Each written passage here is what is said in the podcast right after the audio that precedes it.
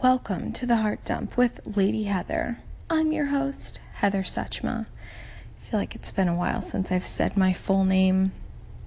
I think it's day 12, day 13. I'll have to check out of day 21. I'm exhausted. We just made it back in town from Wimberley. My phone's at 10%.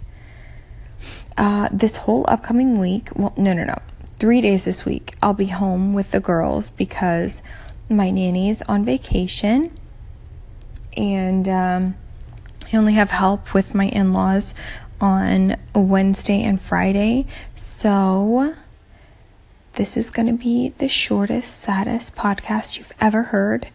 I'm exhausted, but I was still committed enough to stick to my guns and come say hello to you. But I promise you, tomorrow I'll do a nice long podcast and fill you in on my weekend and just where I'm at mentally. And yeah, it'll be good.